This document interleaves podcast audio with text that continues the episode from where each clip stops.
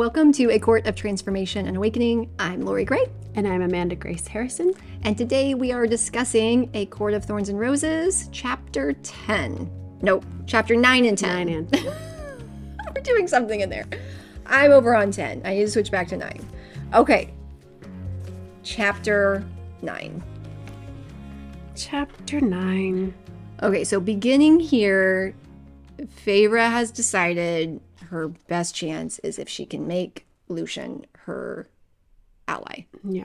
Because she figures he'll probably want to get rid of her. He doesn't. He wanted to kill her, so maybe maybe he'll help her find a loophole that will let her escape from this having to stay here in this manner, and she'll be able to go back home. Yes. So get him alone, chat with him, chat him up, see if I can win him onto my team. See if we can get him as an ally. Yep, for sure. Which, as I was thinking about this, I'm like, okay, if we were, if we're, if we're trying to find metaphor for our lives here, right? Which is kind of what I'm doing. How do we turn this into our own transformation? I'm like, I think, I think there's a significant moment here in, again, reminding ourselves we don't have to do cycle breaking alone. We don't have to make all these changes alone. And she makes a conscious choice to try to develop some allies to reach out for help. Now, we've already talked a little bit about the concept of reaching out for help and how not easy that is. But it is fascinating sometimes where I'll have conversations with people or even I'll check in with myself self where we have those moments where it's like I'm just it's just like me against the world and I'm entirely alone. And sometimes I'll have to ask people like is that is that actually true? Like, are there people that you could reach out to if you chose to?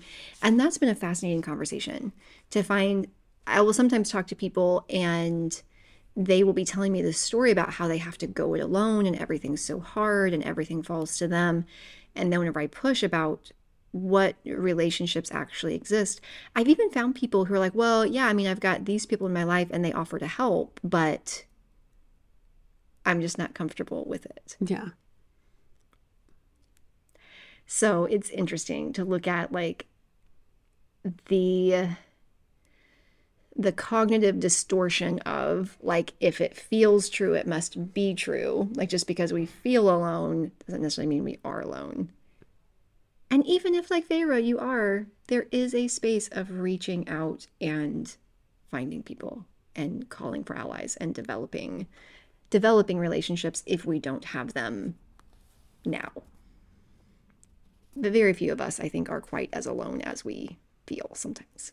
Yeah. And you and I have talked about this. There have been days whenever I don't even really need to talk. Sometimes I don't even call you, but I'm just like, oh, I could though, yeah. if I wanted to. If I needed somebody to just like spill this to, like, I just know I'm like, Amanda exists in the world and I could just call her and I could tell her all of this and it would be fine. And it's not even like sometimes it's just knowing that we're not alone. Totally. Changes everything. Yes.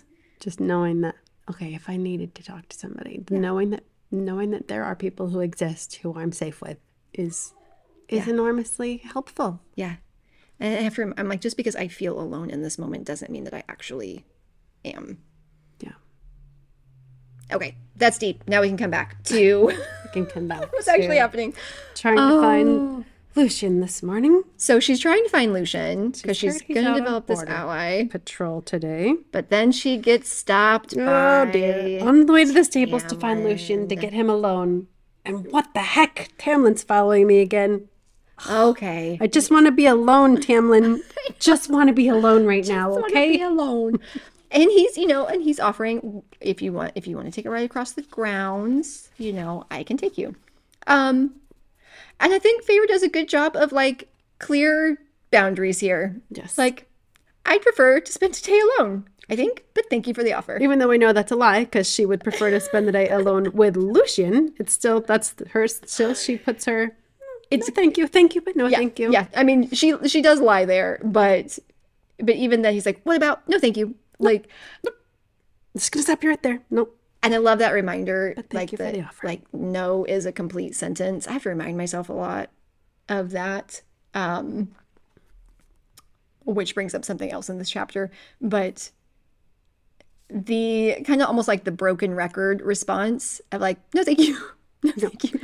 You can just say it as many times as you want until the person hears you or doesn't. Which here she could have said that. She could have said, "Uh, no, but thank you for the offer." She's the one who added that. I'd prefer to spend today alone. But then later she's like paranoid. He's going to see her with Lucien and know that it wasn't completely true. But I love this. Uh, maybe one day, if I was ever released, if there was an ocean and years between us, I would think back and wonder why Tamlin had bothered even trying to be nice and take her on these tours of the garden and all of this. But I love that. Like, in order for her to feel safe enough to even think about why he's being less than murderous, I'm, I'm going to need an ocean and years between us before I can even have that conversation with myself. Right. like that she knows that about herself. right yeah and kind of that you know it's back to that that conversation on like self-awareness it's like mm, or like sometimes we know that there's stuff but we're just not quite ready to really look at it or really consider it or really have all the information. And sometimes that's okay. Someday I'll have that conversation. someday we'll look at that when there's time and space. Okay so we find lucien. And he's like yeah go ahead and come along. Let's go patrol. And yeah okay so we got we got a number of things going here. Um i love we have another moment here where she's she's walking and she's again noticing sights and sounds and sensations. Mm-hmm. She's you know she's passing this lilac she's looking at the color she's looking at all these things and again not useful i tell myself. Not useful. not useful. Don't do that. Quit being quit being who you are. Quit being connected to your art and instead she goes to oh right but uh, you know on the other side of that lilac i could hide in that bush. that is that would be more useful. That would be more useful. Um almost like she has to convince herself poor sweetie. No it's, it's almost, i wasn't i wasn't looking at that bush because it was pretty. I was looking for a hiding spot. hiding spot, and I accidentally smelled the sweet It was just- scent lingered in my nose, even as we rode on. It was. She also has this shift here of, you know, recognizing that, you know, Andras, who she killed, that he had a place here. Like he had No. friends. He wasn't just some nameless, faceless fairy, um, and that he was missed. And the first time that she says a genuine, like, sorry and meant it. Um, you know, that she she hadn't known these things. So that's kind of a pretty significant moment for her because at one point, you know, we she said like feeling no regret for it. And this is Yeah. this is starting to shift for her. her, Well, her- these people are starting to seem less like just cruel, vicious, wicked beings. And she's like, all right, they're civilized. This is calm and peaceful. They're being polite. which which is okay. I mean, bigger picture here. It's so much easier when it's a nameless, faceless us versus them, versus when you have a conversation with the them mm-hmm. The With- them with the in them. question. in question. But that was okay. One thing I do not want to discuss on this podcast is politics ever, and yet I'm going to bring it up just momentarily. Or, um, gosh, why am I doing that? We can edit this out later. This is fun. This is Can't fun. to see is where it? this is going. good gravy. Um, so in the midst of this, like in the midst of you know our country being in this political us versus them, Broil. right? It was such a thing. The interesting thing is within my coaching, I draw a lot of different people because I'm not coaching around a very specific demographic. It's more of like a psychographic. It's a needs based thing. I like that word. A psychographic. yeah. I've never heard that. before. Yeah, I like it too. Where it's more about um, a very specific type of work that they're looking for, and that type of work draws people from all over. Right. And so I had clients that across the spectrum, like very, very far left, very, very far right, and honestly, all across the middle. Yeah. And so when everybody else is in this us them, I'm like, they're all my people Yeah. like I, it was almost like my brain couldn't even go to that because i couldn't i couldn't separate out this group from the handful of individuals who i knew to be good people who were in that group Yeah. and almost any group that you went through i'm like i have people in all of those groups Yeah. who i talk with weekly and know about the intimate details of their life like but if it if that hadn't been the case like i could have compassion for how much easier it would be to have that against just a massive sea of people Yeah.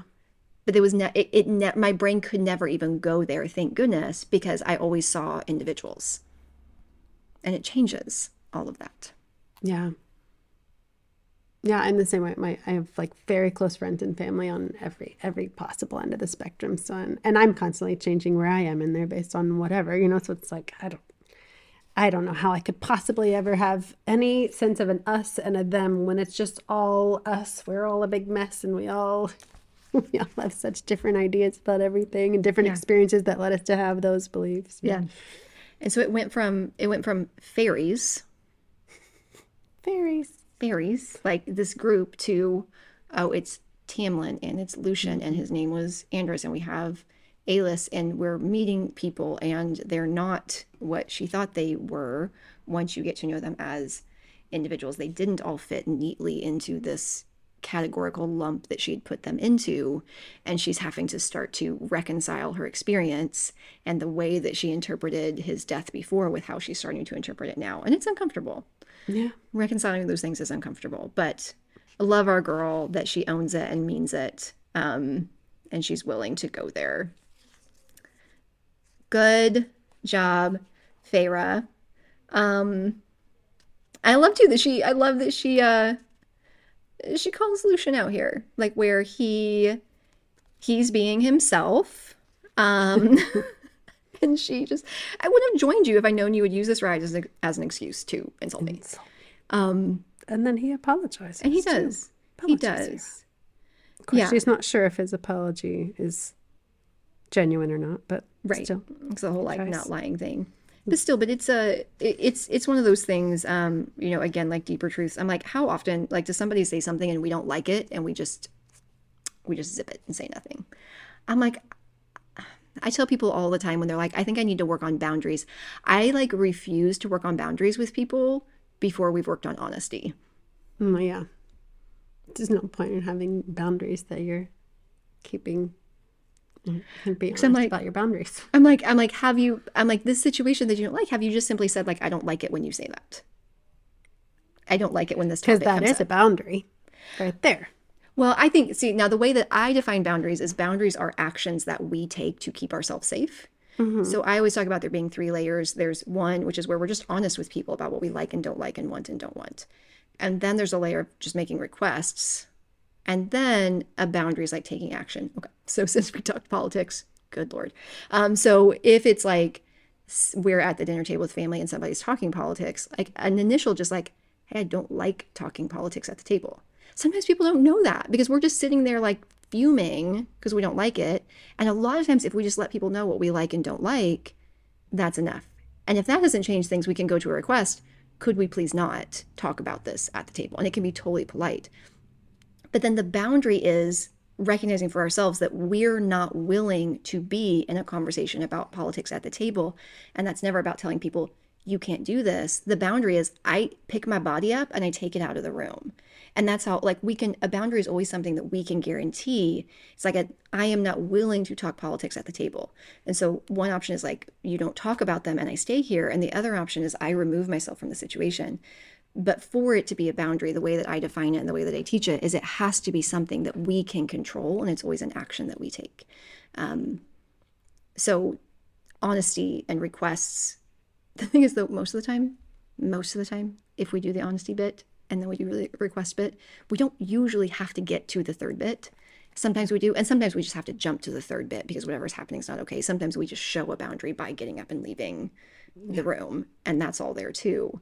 And that can also be a part of uh, not having the communication skills since we aren't all I like that that should be right up there with reading writing and math it's that we should all Oh my goodness. it would be amazing if we just all learned nonviolent communication all the way through school and learned how to know and know what our needs and emotions are and be able to communicate them clearly but if you haven't learned that then the your only option becomes either stay in it and suffer or remove yourself from the situation which then they might not even know why and they just think you're a freak or you were offended or they they have to put their own meaning on why you left They have to do that. Yeah.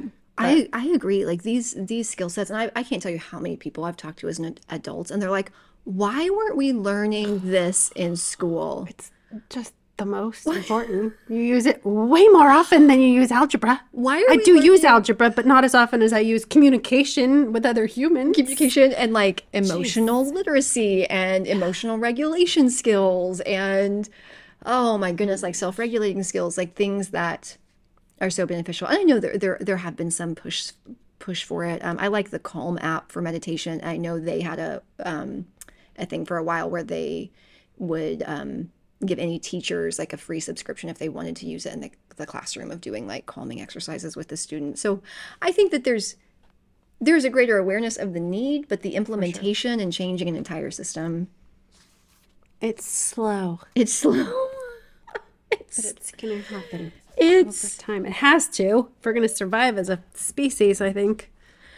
yeah, it's it's a it's a thing. Um I forget how we got on that tangent, what we were talking We about were- before we that. were- it was boundaries, honesty. I don't actually. I don't know either. But to do with that.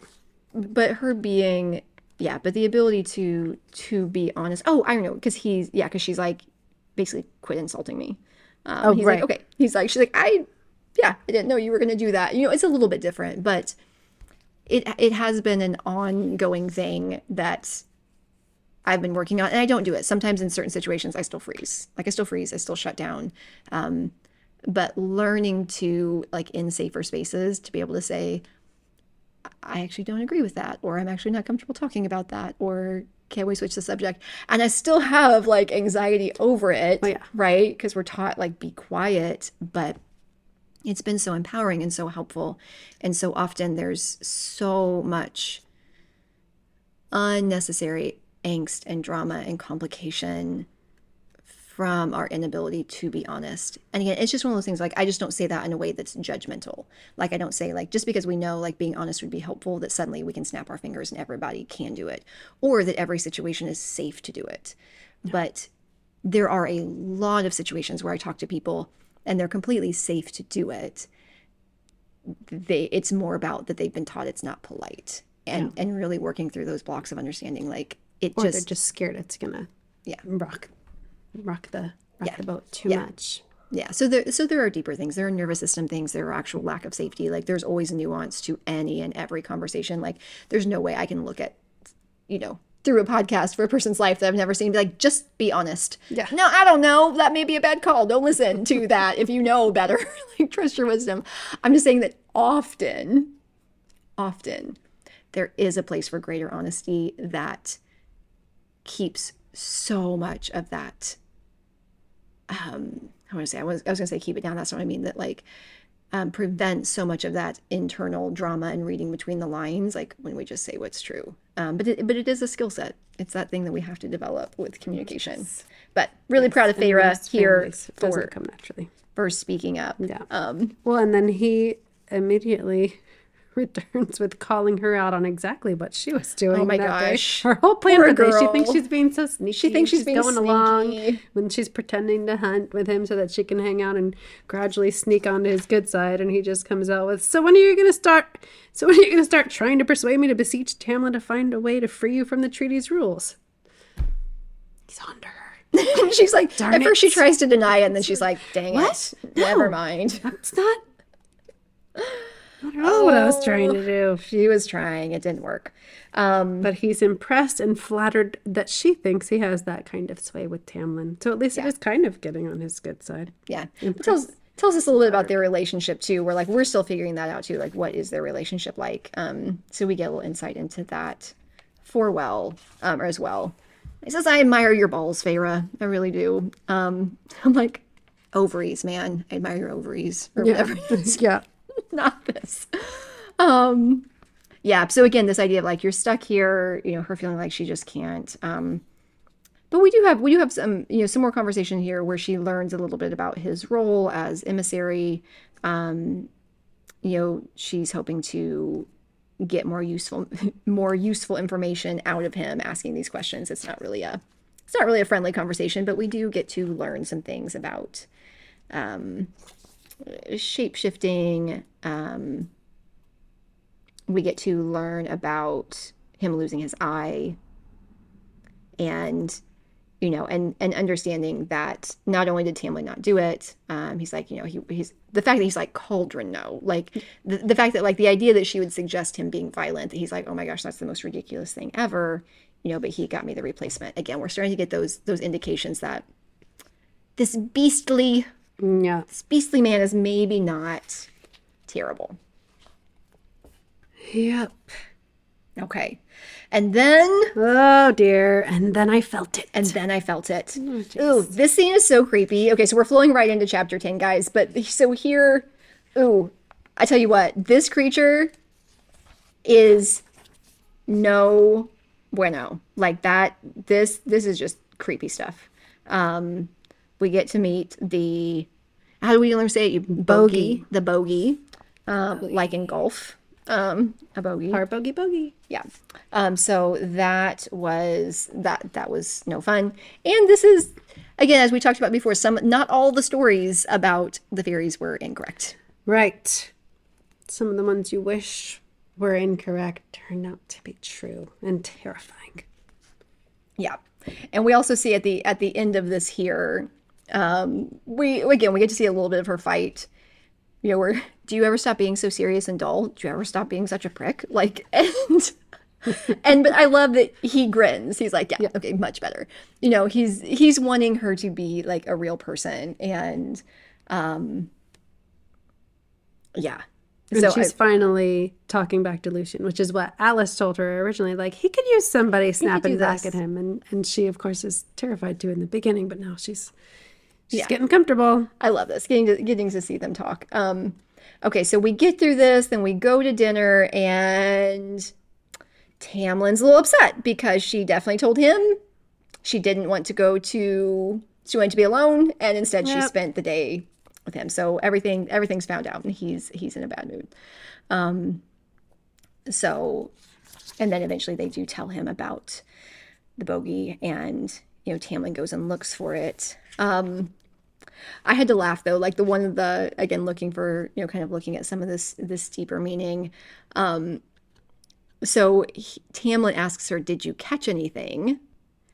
And she just says, "No." Lucien gave me a pointed cough as is urging me to say more. Say more. She's like, but I had nothing to say. I just like no was the answer, and I was like, okay, now this is a point when Feyre and I part paths in terms of being able to relate. Um, one word answers like no, no. I definitely fall into the over explaining, Yeah. over sharing. Yeah, I can't say no. I'll say no, and then I'll give you three reasons, and then I'll Yeah. repeat those three reasons from six different angles just to make sure yeah. That you know why. the answer was no. Um, that was that was an interesting thing. Like one one I do just like talking. Like that's that's that's a thing that I'm not going to deny. But in uncomfortable situations, it is interesting noticing when people go to a place of oversharing when they don't want to and they get that place of like oh my I goodness it's like my mouth won't stop and like it's go go going.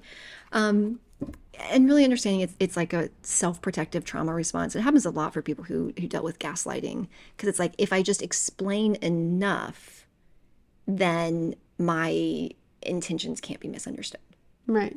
right? It can't be that. But they always can be misunderstood. still no matter how much you say, you're just digging yourself a deeper hole most of the time. it doesn't really I help.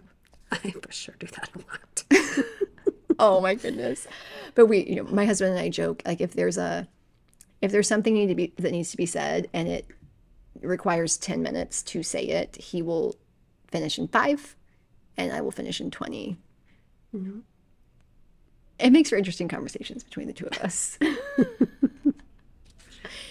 he is i am an oversharer for sure but he is an undersharer as well and maybe at some point we'll both just become Me in the middle.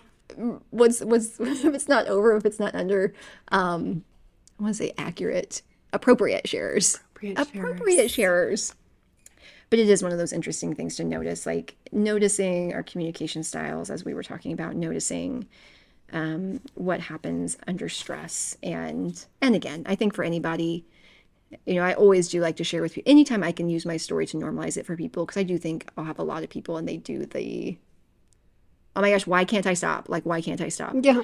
Like, you know, and there's that discomfort of like, "Ah." and I think one of the reasons I love brain science and like one of the reasons I love understanding this because if I can just give an explanation to myself or to people, and it's like, yeah, this is here's a possible explanation for what is happening. And if people can just get to the place of like, oh, that makes sense. Okay, I get why that might happen. Where we can release a little bit of that tension and a little bit of that shame that we're holding of like, why can't I do this? Well, because you're not, your rational brain's not totally in charge right now. We're in a little bit of self protection. And for whatever reason, this is the part that feels Yeah. safe. Makes us feel safe. It's not really Talking helping. more. Oh my gosh. It's not really helping, That's but gonna help. but it feels safe. Um, all right, so Tamlin goes out to hunt the bogey. Yes, when that's when she figures out that uh huh. So so it's this terrifying thing. I'm not even allowed to look at it. Lucien's like, don't look at it, don't listen to it, anything. And yet Tamlin is gonna go hunt it because he's capable of killing something like the bogey. Yeah, Yet he'd served me that first night, offered me life rather than death. And yet he's so fierce that he can go hunt this terrible, horrible monster creature. Yeah. And we start to see that, yeah, that there are these differences. Um, and I love too that we already have this moment where she's watching for his return, seeing if he can survive. And she's she's waiting up for him a little bit. Um, and then we see dun dun dun her father. Yeah. It's a, there's a creature. It's a man. It's hunch. It's coming towards me. It's but it's not a fairy. It's a man. It's my father. It's my father. End chapter 10. And that's that, folks. Thanks so much for watching this episode, chapter 9 and 10 of The Court of Thorns and Roses.